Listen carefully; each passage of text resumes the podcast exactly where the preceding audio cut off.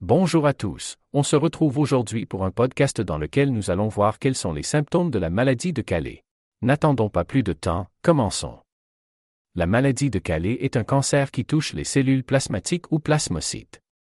Certaines altérations génétiques peuvent amener les cellules plasmatiques à retrouver la capacité de se reproduire et à occuper partiellement la moelle osseuse. Cette situation ne produit pas toujours de désordre clinique. Lorsque ce processus est asymptomatique, on parle de gammapathie monoclonale de signification incertaine.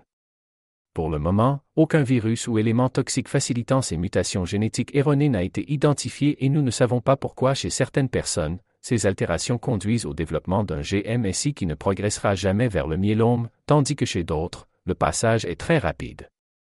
La cause exacte de la maladie de Calais est inconnue, mais elle est plus fréquente chez les personnes âgées et chez les Afro-Américains. La population à risque comprend les personnes de plus de 60 ans, les gens obèses et les patients souffrant d'infections au VIH. Pour en savoir plus, consultez notre article, lien en description. Nous espérons que ce court podcast vous en aura appris plus sur cette pathologie et ses causes. Et maintenant, on se dit à très bientôt pour un nouveau podcast.